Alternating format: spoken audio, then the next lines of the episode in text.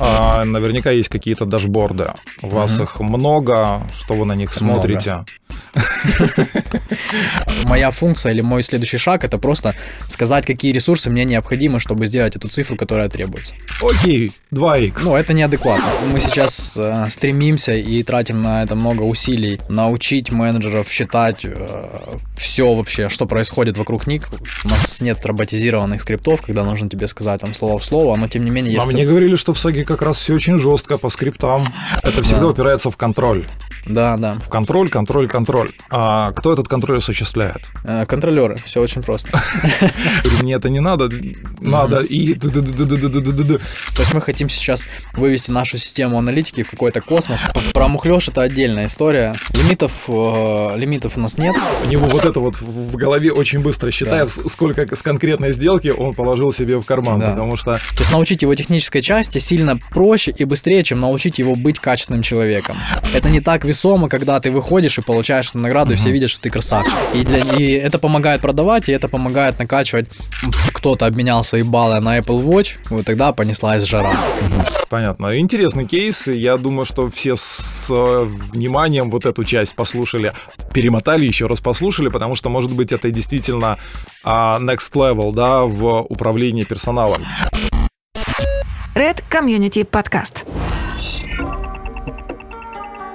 Приветствую зрителей и слушателей Red подкаста. Мы вновь, ну так скажем, в под эфире, и мы вновь в гостях. Э, я думаю, что вы этот интерьер узнали, мы здесь уже бывали. Да, это Saga Development, и сейчас напротив меня Виктор Забоенко, э, директор по продажам. Кстати, очень необычная и, в принципе, редкая для украинского девелопмента должность. Мы сейчас об этом тоже поговорим. Виктор, приветствую. Приветствую, Николай. А с удовольствием а, вот приехал сегодня в этот ранний час. Кстати, мы записываем этот подкаст в субботу в 8 утра. Оцените геройский поступок Виктор. Ну, это действительно был небольшой единственный возможный слот. И я хочу за это сказать отдельное огромное спасибо. А с другой стороны, это такая небольшая зарисовочка к тому, насколько загружен работой директор по продажам. И вот э, заглядывая в биографию, да, кстати, на Википедии я не нашел статьи, но, слава богу, Red Community подкинула мне биографическую справку, и тут очень много интересного. Вот первая компания 18 лет, правильно? Ну, примерно, да. Примерно, да. А всего пять компаний. А что это были за пять компаний? Что это за сферы? Я так понимаю, они связаны с недвижимостью и девелопментом от слова совсем. Да, да. Это, ну, одна из компаний, она связана с а, инвестициями в недвижимость, но большинство компаний, с которых, с которых я начинал, это и, и логистика, и оптовая торговля, и SMM, и какой-то маркетинг базовый. Ну, то есть это настолько такой разношерстный набор компаний, скажем так, искал себя 18 uh-huh. лет. Вот. Тем, тем, тем не менее, я вижу, что там в списке есть а, Estate Investment Consulting, то есть консультирование в инвестициях в недвижимость, такое было? Да, это до сих пор есть. Ага. Это компания, которая сейчас работает, наверное, больше в бутиковом формате, э, когда мы помогаем каким-то э, топ-менеджерам крупных украинских компаний, владельцам бизнеса или публичным э, личностям, помогаем инвестировать в недвижимость, то есть выбрать правильный объект и понять, куда же лучше, где, где лучше оставить свои деньги. В общем, чистый консалтинг с точки да, зрения условно. инвестиций. А, окей, логичный вопрос. Э, работа на себя, а здесь это работа на компанию, то есть работа по найму. Я вот честно, а мне всегда интересно, что мотивирует людей, которые переходят из бизнеса, из своего бизнеса, где ты, в принципе, все контролируешь, ты четко можешь а, свою жизнь, в принципе, да, куда угодно повернуть в компанию, где ты четко понимаешь свою роль, свою миссию. Вот как это происходит? Ну, я на самом деле когда-то в одном из интервью я рассказывал такую широкую историю своих угу. личных трансформаций об этом. Сейчас постараюсь так... Ну, кратко просто. Да, более коротко. Что основным критерием бизнеса для меня всегда было, было два очень важных нюанса. Первое – это возможность создавать, возможность творить что-то и видеть плоды, знаешь, своего какого-то творчества в реализации.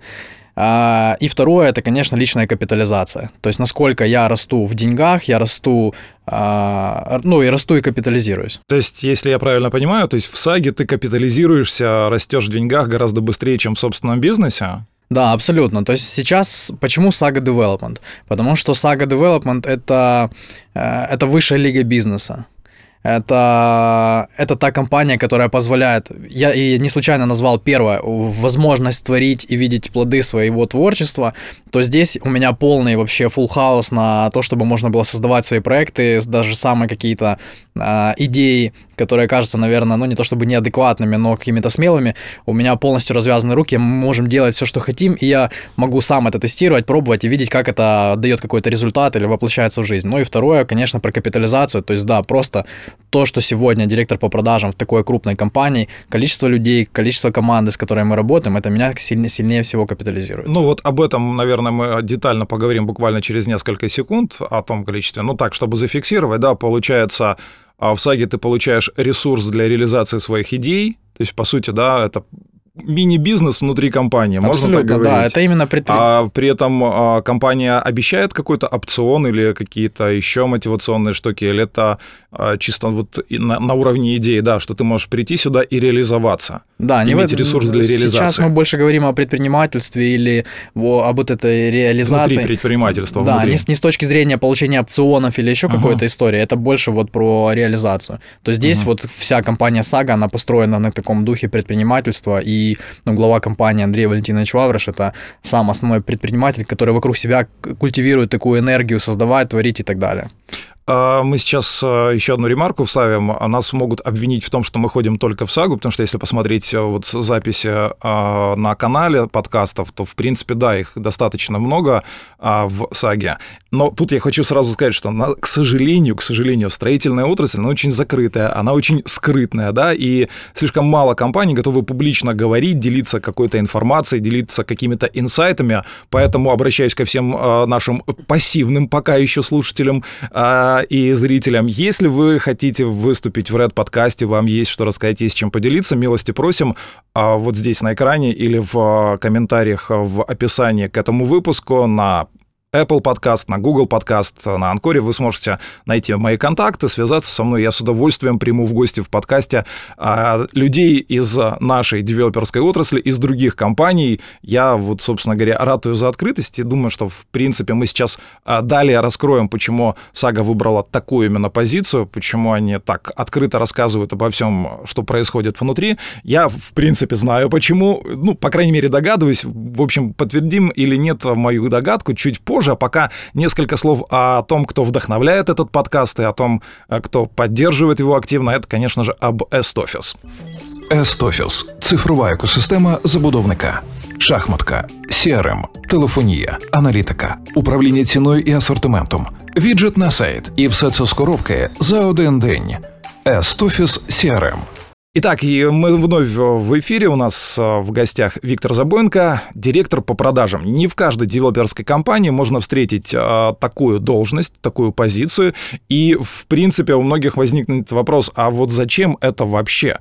То есть, возможно, это с какого-то количества сотрудников должна появляться позиция или как? Потому что традиционно, да, что у нас есть? Роб, да, который курирует все отделы продаж. Есть коммерческие, они между собой взаимодействуют. Где вот в этой схеме появляется и когда и почему а, директор по продажам? Ты год, да, в САГе уже, если я не ошибаюсь? Да. Сколько сотрудников сейчас? А, какая структура? Как с кем ты взаимодействуешь? А, твоя зона ответственности? На чем ты сфокусирован? Ну, начну с середины вопроса о сотрудниках. У нас примерно сейчас наш департамент продаж, который я возглавляю, наверное, около там 50-60 человек, угу. где-то, наверное, так. А, и Вопрос по ходу пьесы. Это да. удаленные, не связанные между собой отделы продаж, которые подвязаны под конкретный объект. Или отдел продаж может продавать все объекты компании. Тоже важный момент. Нет, это разные отделы продаж, которые продают угу. там свой набор объектов. Угу. А, так вот, весь ваш вопрос строился вокруг э, названий, скажем так, должностей, а мы больше мыслим э, позиции ролей, скажем так, и функциональных угу. обязанностей. То есть и роль директора по продажам возникает не от количества сотрудников, а когда возникает необходимость, э, когда продажи а, определяются, скажем так, основным, одним, одним из основных фокусов в работе компании. А, теперь о нашей структуре. Коммерческий директор сейчас выполняет больше функцию такого R&D а, центра, который исследует исследует, новые рынки, которые вырабатывает новые гипотезы, что должно построиться в том или ином месте, а по какой цене это должно продаваться, а как это должно продаваться и так далее. Ну, то есть, и сколько денег желательно нужно нам сгенерировать для того, чтобы там проект был успешен. То есть, это больше финансовая модель, это больше гипотезы и так далее. То моя задача сделать так, чтобы вот этот набор денег, вот это необходимое количество денег, оно поступало в нужное время, в нужном объеме и так далее. Ну и кроме того, безусловно, развивать этот, эту всю историю с продажами uh-huh. как можно на, uh-huh. На, на большее количество объектов, на больший объем, повышать uh-huh. эффективность продаж. Ну, то есть, по сути, ты выполняешь сейчас роль коммерческого директора в привычном понимании этого слова. Если коммерческий занимается там, исследованиями, выработкой гипотез, наверное, уже. Или, ну, ну опять хорошо, же, да. кто, кто, кто ценой управляет?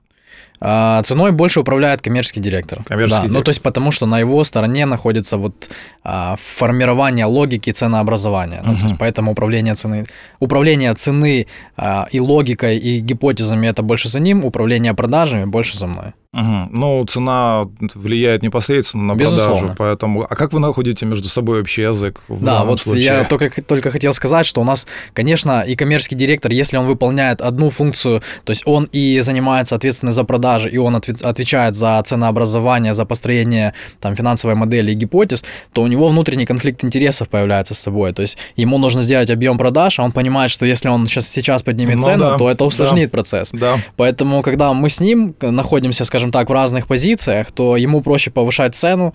а, потому что это не совсем зона его ответственности продавать. Но он понимает, конечно, что если он не угадал с ценой или выстроил неправильную гипотезу, то, конечно, это его тоже а, продукт должности, скажем так.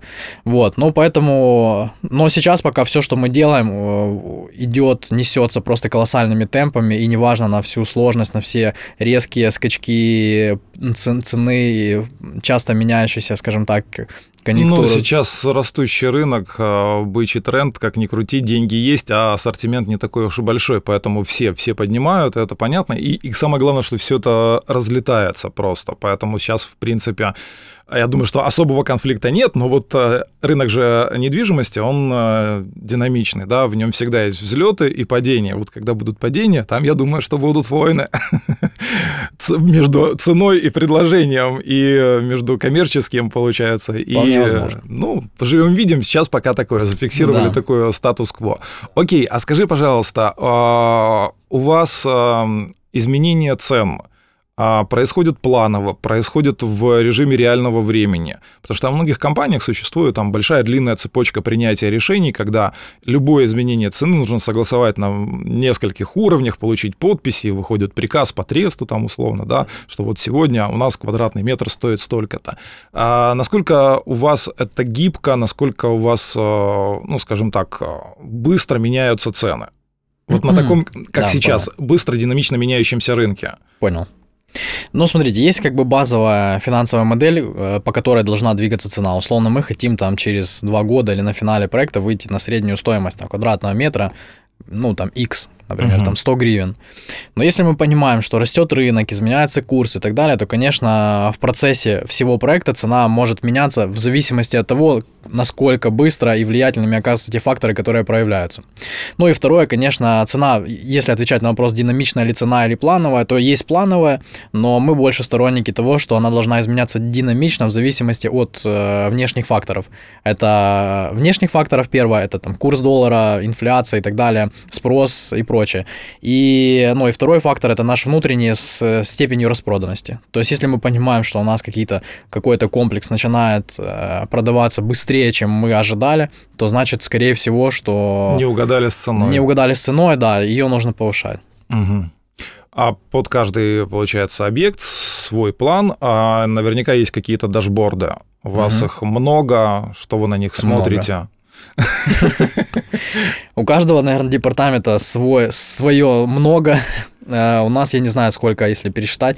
У меня есть э, теми, которыми я пользуюсь, э, наверное, основных 5, 4 дэшборда. Угу. Скажи, вот что, я понимаю, что все, я не выпутаю себя, не вырву, но хотя бы базово, да, ты как а, руководитель продаж, а что ты смотришь, какие для тебя а, показатели важны в первую очередь, ну вот хотя бы там тройку базовых, которые угу. ты вот утром пришел, открыл, и ты понимаешь, у тебя все хорошо или у тебя все плохо? Ну, а, понятное дело, что мы сделки выносим, да, потому что ты видишь планы, видишь, Да. есть э, выше, ниже, это понятная вещь, да, а что вот еще помимо сделок? Ну, на самом деле, а, есть один понятный дэшборд. Вообще, суть дэшборда сделать так, чтобы а, ты на него смотришь, это как табло в автомобиле. И когда ты едешь, посмотрев, посмотрев на него, ты за несколько секунд понимаешь вообще, а что происходит. Там у тебя бензин заканчивается, скорость ты превысил или нет. Вот суть дэшборда должна быть где-то похожая. То есть, когда а, первый дэшборд, на который я смотрю, он называется «Выполним ли мы план?». И я на него смотрю, и я должен за несколько секунд понять, а мы вообще выигрываем или проигрываем. И вот там как раз цифры плановые, сколько мы хотим подписать, сколько мы хотим получить, сколько мы и какая фактическая сумма есть на данный момент по договорам. Это первое, с чего я начинаю. Если мы двигаемся в плане, то как бы, наверное, каких-то углублений ежедневно я не делаю. Мгм. А, Если я вижу, что что-то идет не так, то у меня, конечно, еженедельно я делаю глубокий анализ того, в общем, насколько Мгм. мы идем или не идем в плане. Даже если мы идем в плане, а есть ли какие-то рычаги, благодаря которым мы можем этот план превысить или сделать такое, что не планировали сделать. Второй дэшборд, он более глубокий, там уже невозможно сделать за несколько секунд, там уже появляются а, дополнительные параметры в виде опережающих показателей, там количество звонков, э, количество встреч, количество лидов, которые мы получаем, ну то есть то, что непосредственно предваряет продажи. Мгм. Вот, и смотрю, опять же, мы в плане, не в плане по вот количеству опережающих показателей, и можем ли мы увеличить какой-то из этих э, параметров для того, чтобы сделать, превысить продажи. Опять же, если я смотрю, что мы в плане, мы можем проваливаться дальше, вплоть там до менеджера, до его каждой сделки, анализировать и так далее. Вот это основа, м, с которой я больше всего работаю. А, Смотри, тогда правильно ли я понимаю, что основной твой KPI, да, как а, руководителя продаж, это выполнение плана по сделкам, а, который на первом дашборде, или что-то еще? Да, абсолютно. Это вот мой основной продукт должности, это выполненный план продаж, сгенерированное количество денег, которое достаточно и необходимо для того, чтобы... Скажи, есть рынок, есть его емкости, есть какие-то вещи. Как у вас выставляются эти планы, насколько они реалистичны? Ты можешь прийти и сказать, «А, я посмотрел, я понимаю, что мы это не сделаем. Тебе его понизят, этот план, или нет? Или скажут, иди работай. А, Недавно я прочитал книгу Шимона Переса «Робким мечтам здесь не место», и одна из цитат, которая там звучала, этот, э, есть, был такой человек, Бен Гурион, э, большой революционер в Израиле, и Шимон Перес – это один из учеников его. И вот Шимон Перес вспоминает цитату, что Бен Гурион постоянно говорил, что если вы привлекаете какого-то консультанта или человека, с которым вы советуетесь, и говорите ему что-то, а он говорит, что это невозможно, то вам стоит привлечь какого-то другого консультанта. Поэтому такое, что мы не сделаем, это невозможно, я, наверное, не, не- от меня не звучало еще ни, ни, ни разу. А, как обычно мы действуем? Ну, во-первых, у нас нет неадекватной постановки плана, но нет такого, что, блин, ну, наверное, чуваки справляются, пора бы им там что-нибудь взвинтить такое неадекватное. Все, все абсолютно адекватно и на основании каких-то фактов, э, прогнозов и гипотез. Но если я понимаю, что э, история, которую мы там себе запланировали, она больше, чем мы можем на данный момент потянуть, то моя, моя функция или мой следующий шаг это просто сказать, какие ресурсы мне необходимы, чтобы сделать эту цифру, которая требуется. Мгм. То есть, если сегодня мы продаем на 100 гривен, завтра нужно на 200, то я должен сказать, что мне нужно теперь x2 лидов или x50 там, процентов а, лидов, мне нужно больше менеджеров, мне нужно больше площадь, и, так- и тогда мы это сделаем. Понятно. Ну, то есть это все в рамках диалога, и это обсуждаемые цифры. Ну, просто Конечно. часто, просто часто бывает, я просто встречался с этими, окей, 2х. Ну, это неадекватность. У нас, Ну, у вот, нас э, неадекватность ну, не встречается. Меня очень просили э, наши подписчики спросить обязательно о KPI сотрудника. Вот это достаточно холиварная тема, ее Мгм. очень часто обсуждают в чатиках девелоперов и так далее. И какого-то одного четкого, понятного решения, как я понимаю, нету. Но хотелось бы вот собрать максимум вариантов, которые... Что у вас, э, какие KPI есть для сотрудников? а на что вы смотрите? И как они смотрят на эти KPI? Видят ли они их? Могут ли они их посчитать? э, Или, возможно, есть какой-то для них dashboard? Да, у нас есть dashboard, и мы сейчас э, стремимся и тратим на это много усилий и, скажем так, просветительской э, работы для того, чтобы научить менеджеров считать все вообще, что происходит вокруг них, все, что помогает им выполнять их продукт должности, их продукт труда производить. А, И KPI, вопрос о KPI я раз- раз- разделил бы на несколько частей. А, Есть так называемый опережающий показатель, ну, то есть примерно понимаете, да, что это такое. Ну, то есть если это количество действий, которое благодаря которым появляется результат. То есть, если вы хотите похудеть, например, сделать минус 10 килограмм, то когда вы становитесь на весы, и ваша цифра на весах, это запаздывающий показатель. То есть, вы не можете повлиять это здесь и сейчас, прямо там в моменте. Ваш опережающий показатель, это условно количество съеденных калорий, коли- количество сделанных упражнений, потраченных калорий и так далее. И только когда вы там понимаете, что вам нужно в день тратить тысячу калорий, там, а там съедать, например, 500, ну, я условные цифры, тогда вы будете, вы похудеете там в течение месяца на 10 килограмм. И, то есть вы делаете опережающее действие, а Мгм. потом на цифру на весах вы видите такую, которая вам нужна.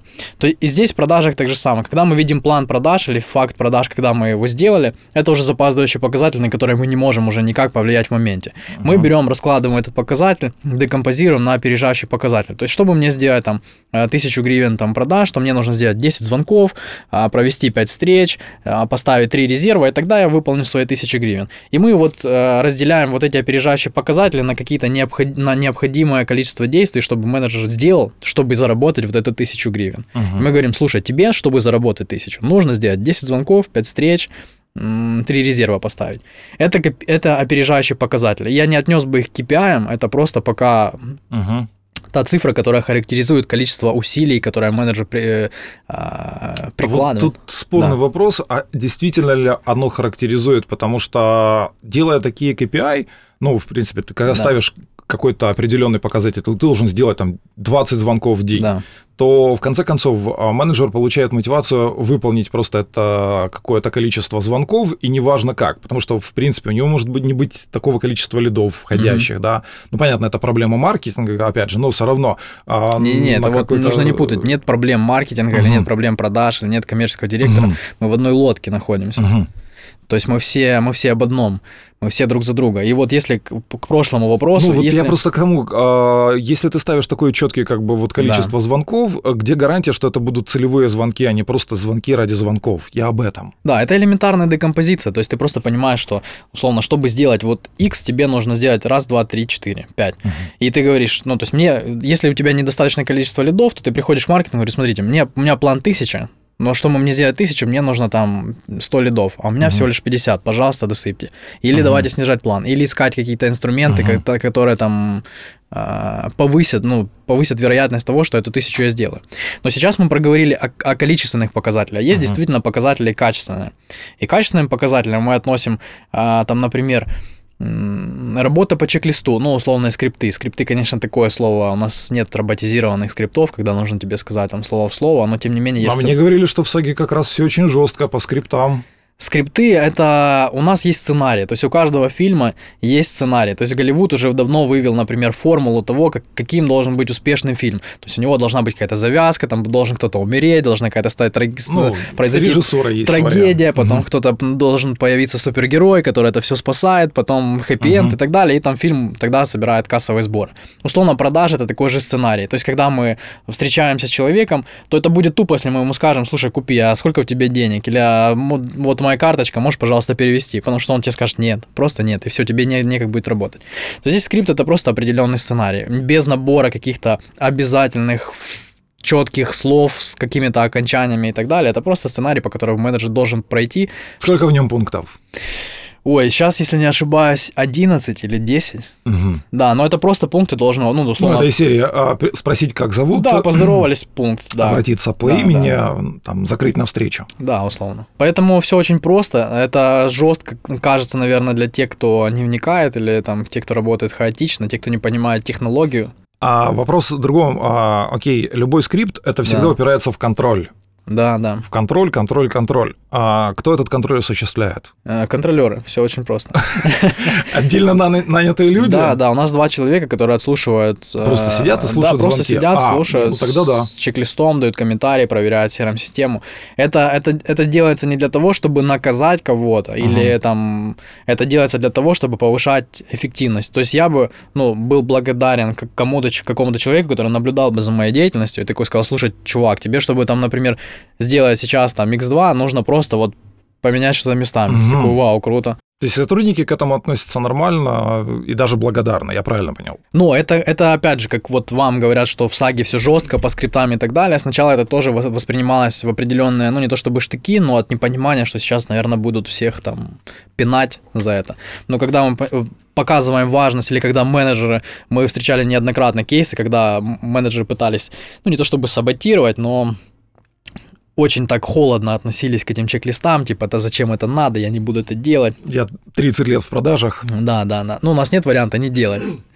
Вот, но спустя какое-то время, когда они подходили, блин, ну я понимаю, что это работает, то уже глупо отрицать как бы эту... Нет, когда есть человек, который показывает, вот смотри, вот Да.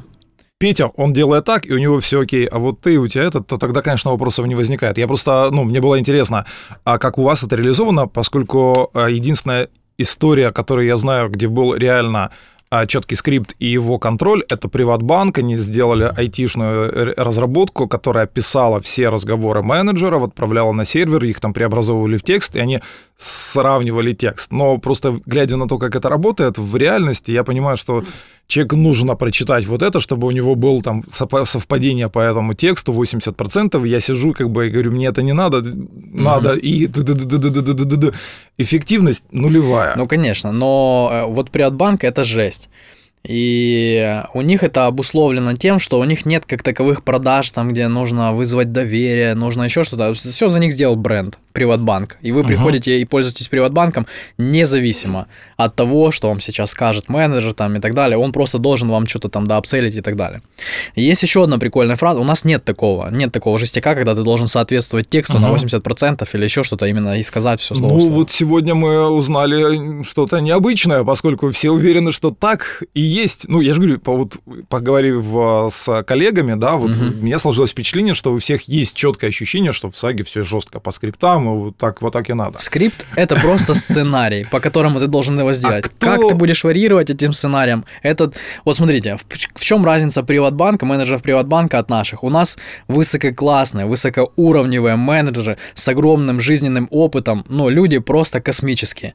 И если ты им дашь вот этот текст, ну, они его могут прочитать, но чем ниже квалификация сотрудника, тем большая степень директивности ему необходима. То есть в Приватбанке, когда они набирают чувака там за 10 тысяч гривен, то, конечно, они ему прописывают слово, слово в слово, что он должен сказать, пожалуйста, просто не отступай, не надо там Не надо самодеятельности. да, не надо самодеятельности. То здесь у нас, пожалуйста, вы, ну, это очень умные, интеллектуальные люди, которые самодостаточно, они понимают, точно Ну, чувствуют. каждый это. человек индивидуальность, его нужно почувствовать и понять, какими словами к нему нужно подойти. Это да. тут никто не спорит. все-таки вернемся. Окей, есть опережающие показатели, а, которые видит менеджмент, там руководитель отдела продаж и понимает, что там а, условно а, менеджер Вася, да, он Да. сделал 10 звонков, а вообще в идеале должен был бы сделать 20, Мгм. да, и там уже начинается как-то распределение заявок, подкручивать и так Да. далее, и так далее. Но а вернемся все-таки к э, KPI. Все равно у менеджера есть KPI, наверняка есть какие-то мотивационные программы, и вот мы так плавненько к мотивации переходим, потому что это тоже важный момент. Замотивированный сотрудник будет и скрипт выполнять, и будет э,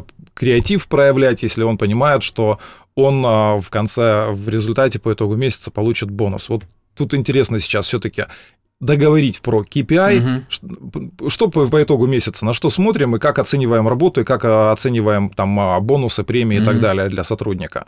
И вот из чего состоит этот бонус? Какой он? Есть ли у него лимит? Понял. А, ну, смотрите, по KPI мы проговорили количественное показательное, Ага. а второе, то, что мы начали, контролеры, чек-листы и так далее, это уже показатели качества. И ключевой показатель качества это, конечно, конверсия из этапа в этап. То есть он может сделать 20 звонков, но из них не закрыться ни на одну встречу или ни одной сделки и так далее. И здесь мы уже смотрим на конверсию. А сколько тебе там, ты получил 20 звонков, сколько ты из них закрыл на встречу? А почему Вася закрыл 10 звонков из встреч из 20 звонков, а ты закрыл 5? Над чем-то тебе нужно поработать. Или над, э, возможно, ты получил 20 лидов, но каких-то очень горячих, которые у тебя все 20 и купили. Мгм. Вот, и твоя конверсия 100%, но и ты все равно красавчик. То есть и мы смотрим на показатели качества в виде конверсий. Сейчас мы это замеряем, скажем так, не, не максимально точно, но мы к этому стремимся, чтобы у нас вообще каждый этап э, воронки был максимально э, показателен с точки зрения конверсии, скорости закрытия, от, в зависимости от источника, от менеджера и так далее. То есть, если мы будем понимать, что какой-то менеджер классно работает с лидами Фейсбука, у него высокая конверсия, высокая там, закрываемость сделок, тогда ему Мгм. там больше Фейсбука. Тот, кто больше работает со встречами, то есть плохо, например, закрывает на встрече, но со встречи он продает просто идеально, то он будет получать больше встреч. Или если какой-то менеджер там, я не знаю, классно продает однушки, то больше запросов он бу- будет получать на однушки. Кто- Кто-то, если пентхаусы, он будет больше получать на пентхаусы. То есть мы хотим сейчас вывести нашу систему аналитики в какой-то космос и понимать вообще, а, Ну, в идеальной картине мира так и должно быть, когда человек, который хорошо работает с пентхаусами, получает М, пентхаусы, но это идеал, к которому можно стремиться, не знаю, можно ли его достичь. Будем Было бы, стараться. конечно, хорошо. А в этой связи возникает вопрос, когда мы делаем жесткие такие KPI по, ну, скажем так, конверсиям в воронке, Мгм. а там же возникает э, классическая история, когда менеджеры начинают э, мухлевать. Ну, условно, если мы ставим KPI из э, в встречи в там бронирование или с показов бронирования, то зачастую ну, мы на своей практике сталкивались с тем, что чтобы этот KPI вывести в нужный показатель, да, менеджеры просто а, какой-то этап пропускали. Если они понимали, что человек приходит на встречу или на показ, но он не сконвертируется по их внутренним ощущениям, они просто его не доводили до этого этапа, а просто сразу отправляли в отбой. И единственный вариант, как это отследить, это только вот садиться и проваливаться в, каждый день, кто туда ушел, а был ли он, смотреть по камерам и так далее. Это очень сложно. Поэтому вот эти вот, э, не знаю, вот очень тонкий вот это вот лед с а, конверсиями по воронке, тут вот, не знаю, наверное, нет однозначного ответа. У вас есть мухлёж со стороны менеджеров? а, про мухлёж это отдельная история. А, Ну, просто я не поверю, что нету. Его, ну смотрите, есть, вот давайте так, если он бывает, есть три типа мухляжа, или как мы его оцениваем. Есть, бывает такое, или нарушений.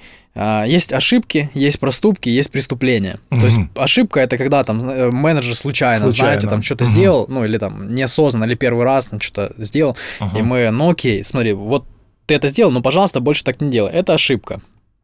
И это как бы прощается. Есть второй этап, это проступок, когда какая-то история повторилась дважды или трижды, там, ну, дважды Мгм. обычно, то мы говорим, ну, то есть человек намеренно это уже совершил, ну, или, или знал, ну, или не намеренно, но знал, что это ошибка, но повторил ее, Мгм. это уже проступок, это такая условная желтая карточка, когда говорим, смотри, ты вот, мы говорили это, но ты не послушал этого. Идешь по лезвию. Да. И есть преступление. То есть это уже э, тот фактор, который забрал деньги у компании. Или Мгм. как-то, ну, раз- это разглашение информации. Ну, то есть как-то навредил компании, репутации, деньгам и так далее. Это уже преступление. Э, проступок может там, условно, это быть штрафом, каким-то вот условием, то, что ты ходишь по лезвию, пожалуйста, так не делай. И э, преступление – это всегда увольнение. Мгм. Если говорить у нас, то сейчас преступлений, ну, практи- я не встречал еще. То есть Мгм. такого у нас нет, каких-то какого-то жескача. Проступки бывают, но мы их все- лечим регламентами. То есть у нас нет такого, что менеджер может как-то смухлевать, а если мы видим, что появляется какой-то слот для мухляжа, то мы его сразу перекрываем э, регламентом, что вот так, пожалуйста, не делайте. И если у нас есть регламент, вот так, пожалуйста, не делайте, то любая ошибка становится автоматически проступком, Мгм. что с- Мгм. за собой а, влечет более тяжелые последствия. Мгм. И как это отслеживать, тоже достаточно просто. У нас опять же сидит контролер, который смотрит все закрытые Мгм. сделки и смотрит на адекватность, а его правильно Мгм. закрыли или неправильно, а соответствует ли он э, какому-то из параметров, по которому можно закрывать человека, Мгм. или не соответствует. Окей, зафиксируем. а, Никаких а, ноу-хау, никаких секретов, просто есть человек, который следит. Это дискуссия вечная, просто мы тоже сейчас с нашими клиентами обсуждаем, вот типа как контролировать, давайте придумаем какие-то автоматические штуки.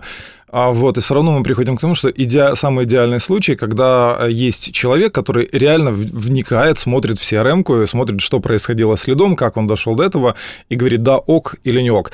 А эти контролеры в итоге проставляют менеджерам, ну, некие, там, я так понимаю, оцен... точнее, оценивают менеджеров, и э, по их оценке, да, идет уже, я так понимаю, мотивационная часть. Или там есть еще какой-то вот персональный у менеджера там KPI по, ну, там, словно план, в- выполнение, перевыполнение и так далее.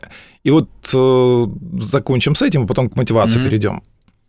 Это вопрос, в принципе, о, о той же мотивации, ну, если мы говорим о деньгах. А, Ну вот KPI какого менеджера? Он знает, какой у него KPI, помимо вот а, конверсии, да, Да. помимо, по- по- Но помимо у нас- опережающих вот этих показателей? Сейчас пока конверсия у нас не влияет на деньги, потому что, я же говорю, мы Мгм. хотим ее вывести на там, Мгм. очень прозрачный уровень, чтобы менеджеры не чувствовали себя ущемленными, они Мгм. видели, что это справедливо, и тогда это можно перекладывать на деньги.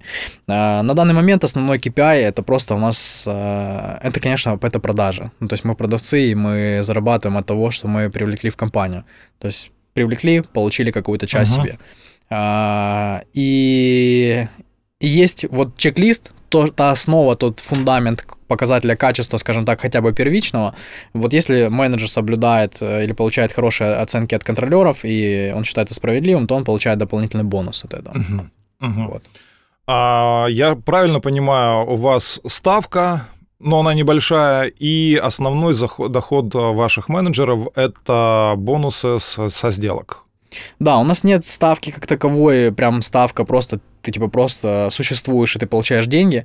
У нас не благотворительный фонд, мы не раздаем никому. Э, Есть набор правил базовый, ну, то есть тот же чек-лист, то есть тоже, тоже выполнение каких-то, ну, базовых правил. Если ты их выполняешь, тогда ты получаешь свой бонус, который там, ну, принято называть ставкой. Мгм. Ну, то есть есть какая-то база, Да, да. А, окей, бонус, как вы считаете? В зависимости от класса объекта, или это какая-то фиксированная ставка, или это зависит как-то завязано на вот эти вот а, а, показатели, которые контролеры оценили? Есть ли у этого лимит? Или менеджер... пони- Ну, то есть часто же бывает, да, когда говорят, что вот, вот лимит по выплатам такой, да, и тогда теряется мотивация менеджера а, делать больше. Мгм. Лимитов, э, лимитов у нас нет. Э, Мотивация, ну, бывают случаи, что зависит от объектов, Мгм. но она не кардинальная. Ну, у вас разное портфолио, у вас есть и э, бизнес, и премиум, и комфорт, если я не ошибаюсь, э, Бостон же, да, по-моему, в этом классе. Вот, и по- вполне понятно, что там разный средний чек, и, соответственно, чтобы выйти на некую сумму, да, ну, и разный так- объем сделок. То есть, если э, там- да, нужно сделать совсем другой объем, и тут э, надо понимать, вот, э, как, как оно считается. А, на самом деле, тут абсолютно не важно, ну, то есть процент это такая, э, такая штука, нужно высчитать ее математически, сколько она будет адекватна, чтобы отдавать ее менеджеру, чтобы она была мотивационной, и в том, в том, в то, в- ну, и давала тот доход, который ему необходим. Есть просто такие люди или есть менеджеры, которым комфортно работать на потоковом объекте, быстро закрывать сделки или там сработать с многим количеством людей, а есть те, которые а, не могут работать с таким, а хотят работать там одну сделку в месяц, две, там три закрывать, и им так комфортно.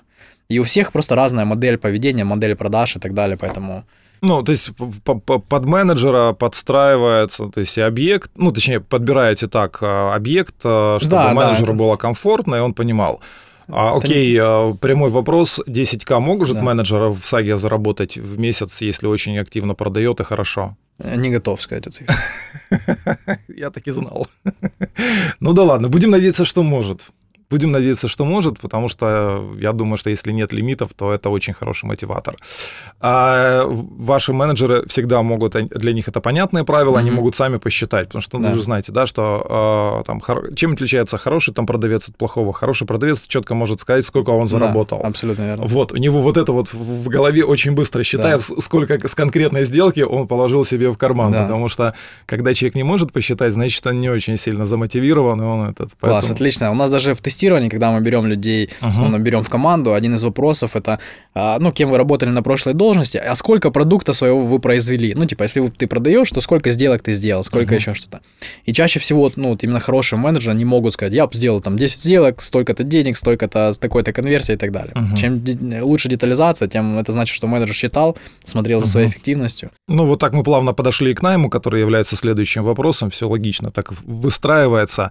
А как у вас происходит найм? Я сейчас выскажу гипотезу, Мгм. вот, а вы мне подтвердите или нет. А, глядя на публичное представление о САГе, да, у вас все топы вышли в люди, что называется, да, там а, директор по производству есть в чатиках а, каждого объекта, к нему можно обратиться.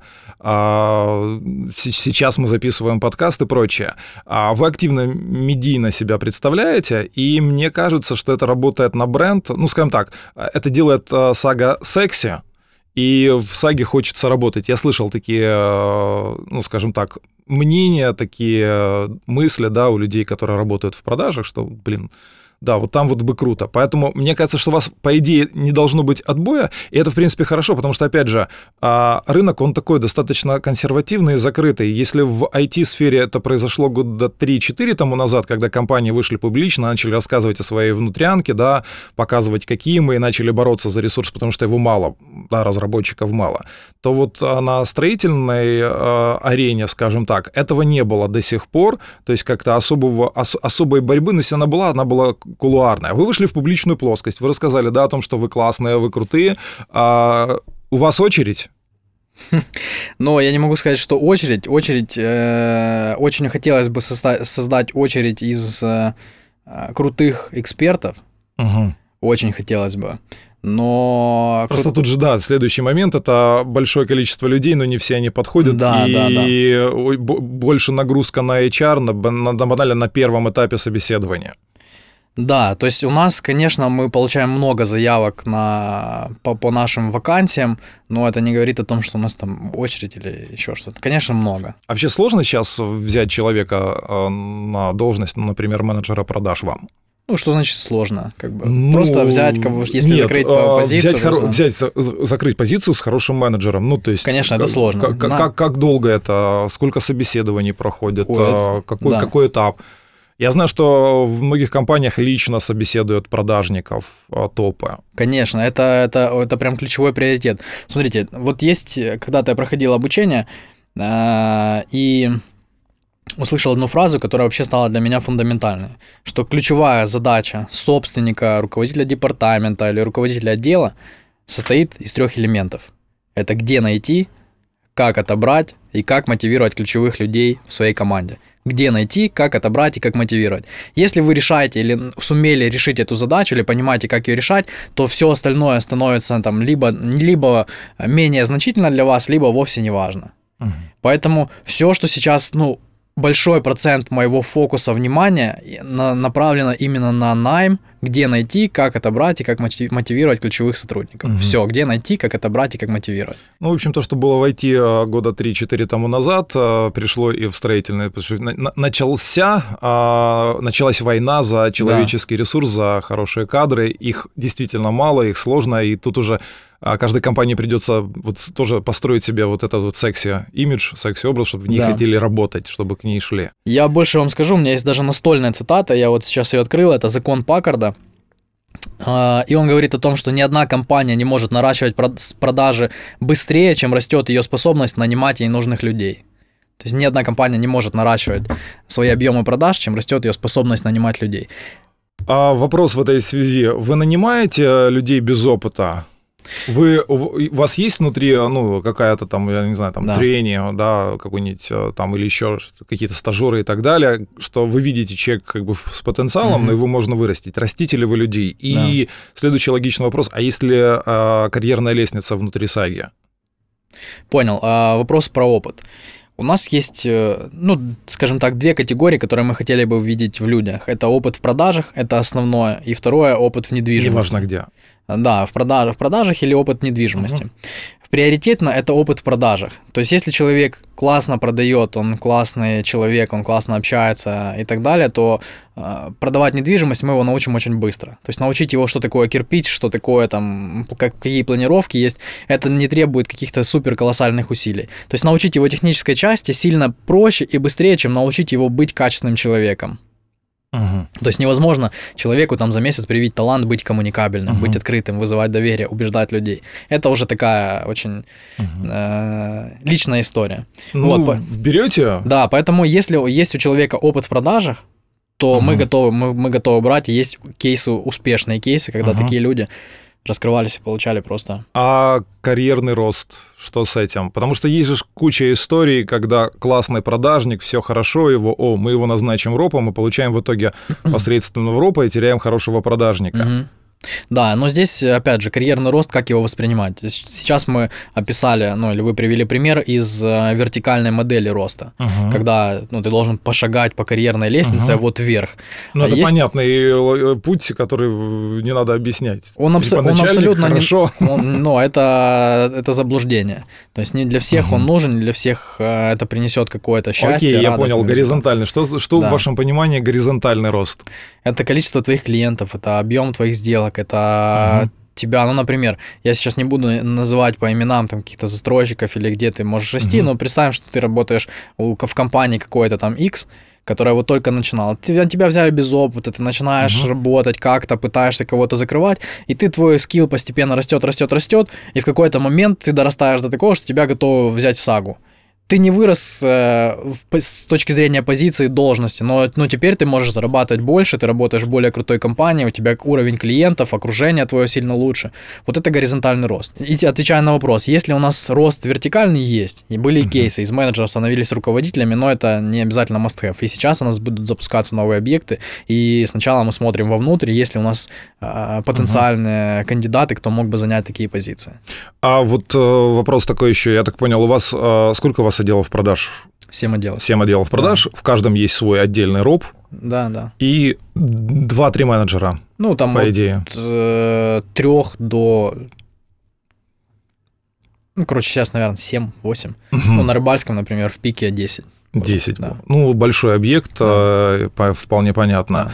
А как у вас э, получается между ними всеми держать коммуникацию? Потому что, ну, получается, когда они разбросаны по городу, да?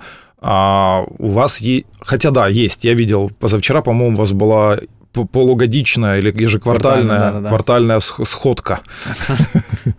А, Вот. А Что это, как это, для чего это, как вот держите коммуникацию между вот этими всеми разрозненными подразделениями? С технической, я так понимаю, чатик, наверное, какой-нибудь в Телеграме, вот, общий, чтобы все все знали. Вот просто любопытно. Тех- С технической и с, а, ну, скажем, на концептуальной точки зрения вот эти собрания, Да, как они понял. проходят.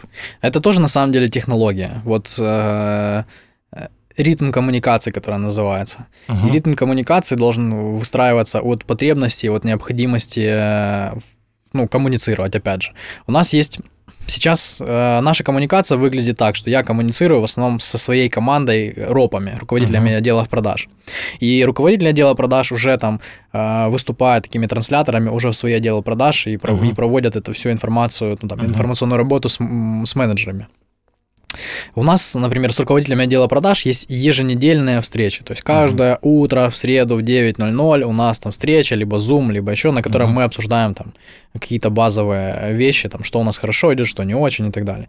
И есть ежемесячная встреча тоже с руководителями, на которой мы подбиваем итоги прошлого месяца, все ли, достаточно ли мы сделали для того, чтобы выполнить план, а почему не перевыполнили, а почему там, что нам нужно, чтобы перевыполнить, и обсуждаем, Мгм. что нам нужно сделать в следующем месяце. Кто пришел к нам в команду, кто ушел, кто-то делится кейсами, как они людей адаптировали, как они работают с командами и так далее. Ну и сейчас у нас есть такая практика вот ежеквартальных встреч, когда это весь департамент продаж собирается, э, и мы такую рит- ритуальную встречу делаем, на которой подбиваем, в- выделяем лучших менеджеров в каждом отделе продаж с их результатами, они получают какие-то статуэтки, признания, Мгм. вот, что они красавчики.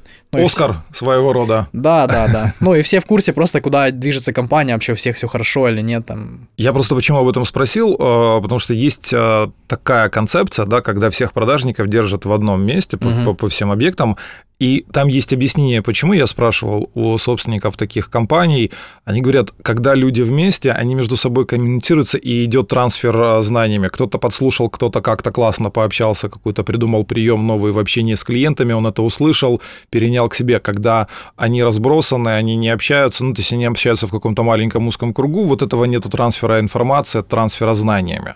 И вот это вот очень большая проблема. Поэтому мне было интересно, у вас они, получается, все рассредоточены, да, и вот этот вот трансфер знаний, это, наверное, ну, единственная возможность, это вот эту вот встречу организовать, где они могут, а вот там я вот так вот там показал, а вот, вот, вот там вот обратил внимание на то, а там подработал с возражением вот так вот.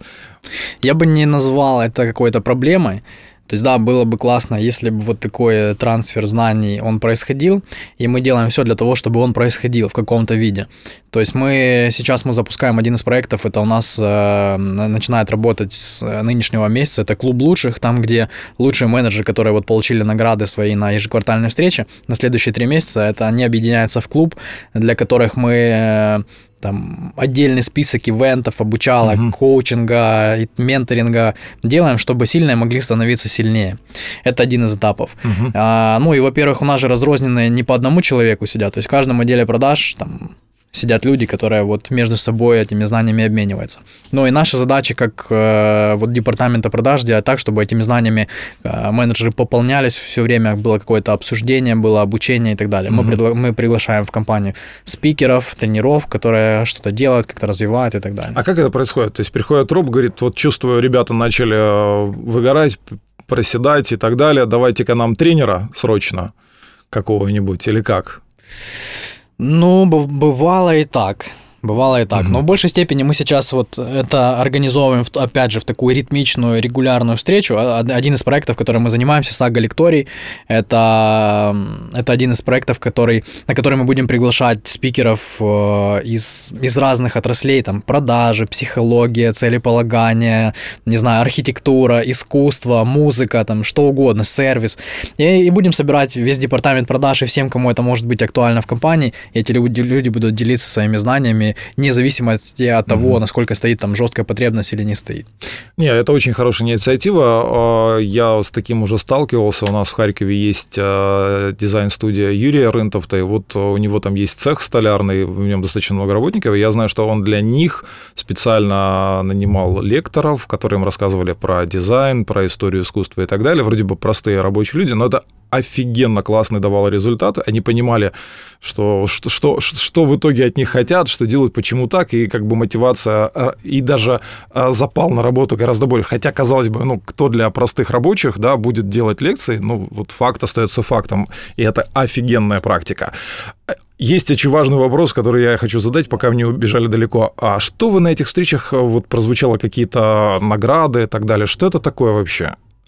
А как это? Это материальные какие-то вещи или это просто статуэтка? Смотрите, в первую очередь, опять, вот это я сейчас закончу ответом uh-huh. на этот вопрос и продолжу а, ответом Начну с ответа на ту ремарку, которую вы дали, что это мотивировало людей, там, когда это какое-то обучение. И мы начали вообще эту, эту тематику с того, что мы сейчас вышли в публичную плоскость, мы транслируем, что у нас происходит в компании.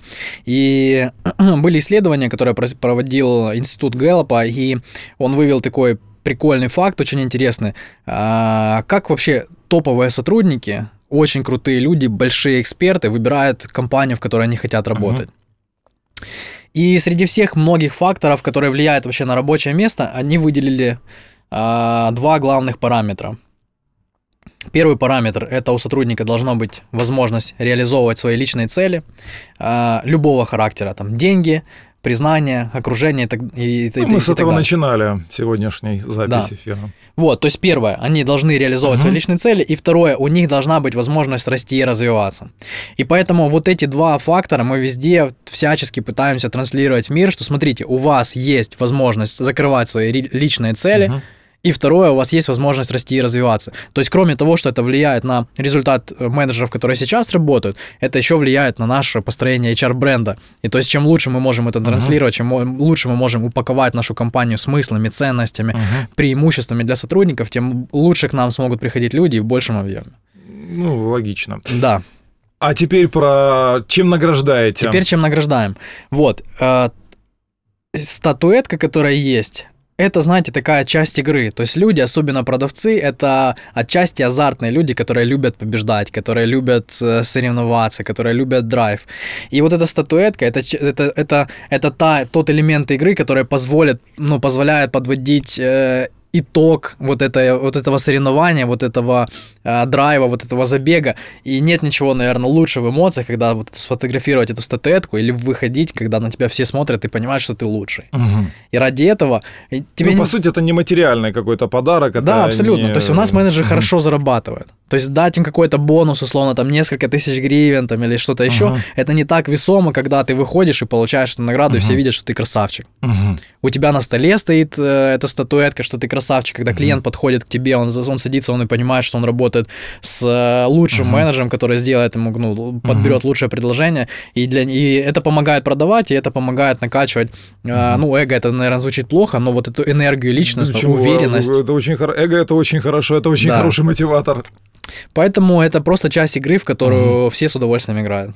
Про игры. Да. А, ну, многие слышали, да, что вы у себя запустили геймификацию. Это как доп, я так понимаю, к обычной мотивационной программе, к проценту там от продаж и так далее. Да, да. Это не вместо. Нет. А, Вот. А, немножко вот хотелось бы про это детальнее, про вот геймиф... Во-первых, а, почему?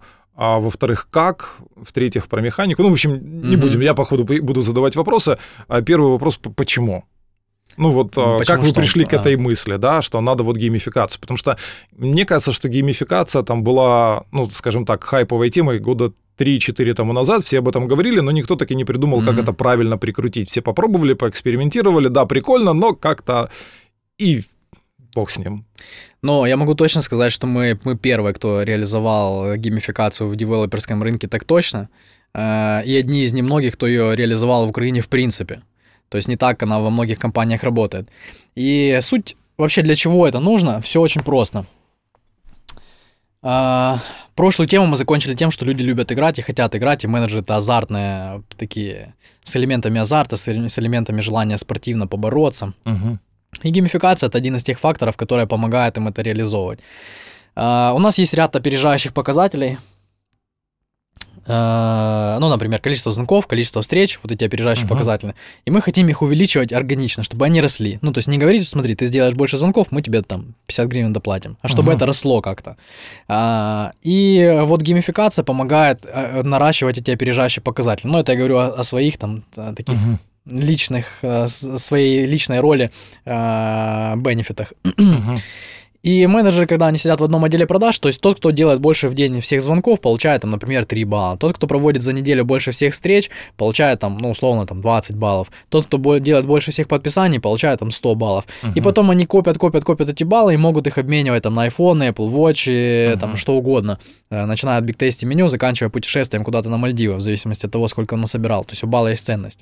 Мгм. И это как влияет? То есть сидят менеджеры, они понимают 8 часов вечера, и сидит там Вася, и сидит еще кто-нибудь, э, и они сидят и звонят, сидят и звонят, сидят и проводят встречи. Потому что смотрят, ну, блин, мне не хватает одного звонка, чтобы выйти вперед. И они сидят просто, уже закончился рабочий день, а кто-то сидит больше звонит, потому что ему там 3 балла не хватает для- того, чтобы iPhone получить, а он хочет его получить. И вот он Мгм. сидит, это делает, делает.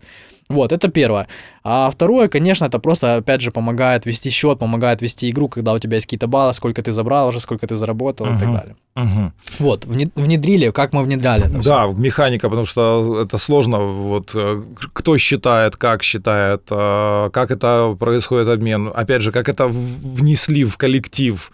Потому что многие же наверняка скептически отнеслись Да, к да, этому да. и включились, наверное, только после того, как а, кто-то там первый обмен произвел. Да, именно так и было. То есть э, сначала, когда мы говорим, ну, у нас теперь будет геймификация, можно получить там AirPods или iPhone или что-нибудь еще. Все такие, ну, прикольно, да, наверное, как в сказке где-то там. Мгм. Ну, будет, так, так, так и будет. Но потом, по истечению какого-то времени, как только кто-то обменял свои баллы на Apple Watch, вот тогда понеслась жара. Мгм. Вот тогда такие, блин, так это реально оказывается. Эти Really? баллы можно, да, Мгм. можно обменять, можно с этим что-то сделать, и ты просто это работаешь, и тебе еще что-то там заходит. И вот тогда началась, начался движ. И сейчас уже все понимают, уже там поступают звонки. Слушай, у меня что-то баллы не досчитала, не так Мгм. посчитала, а ну давай, а какая там цена балла, что можно поменять, что можно сделать. Мгм. И сейчас уже сама команда, менеджеры, руководители отдела продаж становятся драйверами и Мгм. драйверами улучшений этого процесса. Как мы внедряли, есть просто базовый, мы определили набор тех параметров, которые мы хотим улучшить, Мгм. и подвязали их под какой-то там... Какие это параметры? ну, я же говорю, количество звонков, встреч Мгм. и так далее, то, что влияет на продажу. Мгм. То есть, то есть вот те опережающие показатели, да, о да. которых мы ранее Да. упоминали.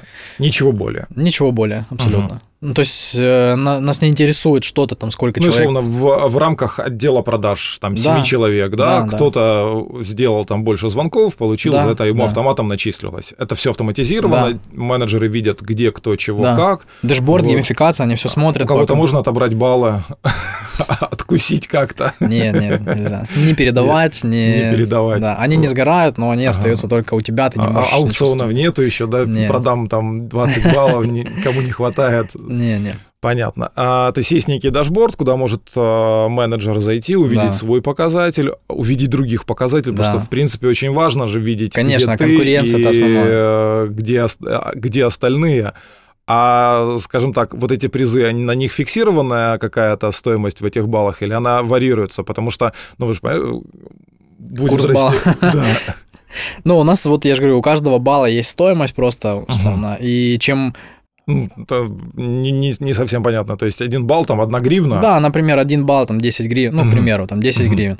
Но чем больше ты накапливаешь баллы, тем стоимость балла выгоднее. То есть тебе, например, если у тебя 10 баллов, то стоимость одного балла это 10 гривен. Но если ты накапливаешь, там, обмениваешь 500 баллов и не обналичиваешь их сразу, то у тебя уже один балл не 10, а 15, например, гривен. То есть тебе выгодно сохранять и покупать что-то более, ну, то есть не обменивать на что-то более дорогое, чем на быстрые какие-то штуки. Какой бюджет э, на это ушел у компании? Не готов сказать, но готов сказать, что э, это себя окупает. Окупает. Да, ну, окупает, вообще есть как бы параметры, которые можно посчитать э, в виде денег, которые это приносит, а во-вторых, это опять же тот, тот же элемент HR-бренда. К нам хотят эти люди, когда они узнают, что у нас есть столько там разных э, классных штук, ну, им просто приятнее работать. Поэтому Мгм. вот если вы работаете в какой-то тухлой компании, которая никак вас не поощряет, Начинается найм, найм. пожалуйста, просто напишите мне в Инстаграм куда-нибудь, у нас круто. А, хорошо, понятно. Эта программа будет продолжаться, вы уже поняли ее эффективность, Да, да. она и- идет и идет. А это когда-то все об- обменяют уже, что дальше будет? Да что угодно, ты можешь копить там Или ты можешь прийти, ну я просто к чему, ты можешь прийти и сказать, а я хочу вот, вот, Да, вот это, да, давайте да. сделаем такое. Вы, да, окей, да, давайте. да, вот. мы, мы сделали просто такой набор сначала призов, которые ты можешь получить, ну, типа, которые хотя, хотели бы все, ну, такой Мгм. базовый там. Ну, те- iPhone, Да, да, да, да, Apple Watch, AirPods и... Да, комплекс там, я не знаю, массаж какой-то, Мгм. еще что-нибудь, спа-процедуры куда-то. Мгм. Но если ты понимаешь, что ты хочешь там абонемент в спортзал какой-то, то без Мгм. проблем, ты, мы можем обменять это на баллы. Мгм. Понятно. Интересный кейс. Я думаю, что все с вниманием вот эту часть послушали, перемотали, еще раз послушали, потому что, может быть, это действительно а, next level, да, в управлении персоналом. Я как-то на Фейсбуке а, попал на какую-то заметку, где тоже обсуждалось, а, в общем, прозвучала фраза о том, что крутой объект — это как еще один мотиватор да, для менеджеров отделов продаж. И туда набежали люди, которые ха-ха-ха, зачем этот? В принципе, менеджеру должно быть все равно, что он продает, типа какая разница, хороший менеджер должен как бы продавать хорошо лю- любой товар, без разницы какой. Но я вот сейчас, знаешь, понимаю, что а, скорее всего, все-таки продавать что-то крутое гораздо приятнее, и об этом можно рассказать. И а вот этой вот истории с, э, о том, что ты, условно, выиграл за баллы AirPods, об этом тоже можно рассказать. И это, в принципе, всю, всю ту же копилочку, да, которая строит бренд, привлекательный бренд для не только покупателя, а для работника. И э, вот э, манит его туда, является таким для него магнитом. На этом, наверное, мы сегодня будем закругляться. Но у меня есть еще один вопрос. Вот, он только что созрел в голове. А, и он вопрос чисто к директору по продажам. Продажа в недвижимости – это что? Вот что самое важное в продаже в недвижимости? С чего она вот начинается? Вот, вот для тебя, вот можешь сформулировать? Продажа в недвижимости успешная – это? Это, это всегда, любая продажа, это про доверие. Это всегда способность вызвать у того человека, которому ты продаешь, доверие. Если человек, которому ты продаешь, он тебе доверяет, тогда ты можешь продавать. А недвижимость это высокие чеки. Чаще всего люди а, могут впервые это делать, или отдают последние деньги, или Мгм. отдают такие деньги, которые они не платят ни за что вообще в мире. Ну, то есть не, Мгм. столь, не стоят столько автомобили, не стоит столько там, я не знаю, еда в ресторанах, стоит недвижимость, это может быть наследство, это может быть для жизни. То есть если ты не способен вот это доверие создавать, быть э, убедительным в этом, то в продажах тебе не место. Спасибо огромное. Виктор Забоенко сегодня был у нас в гостях в Red подкасте, директор по продажам Saga Development. Если, еще раз обращаюсь ко всем нашим слушателям, зрителям, если вам есть что сказать, милости просим, с удовольствием приму в гости. Контакты в описании и на экране. Виктор, огромное спасибо, был рад. Супер. Приходите работать к нам. Red Community Podcast.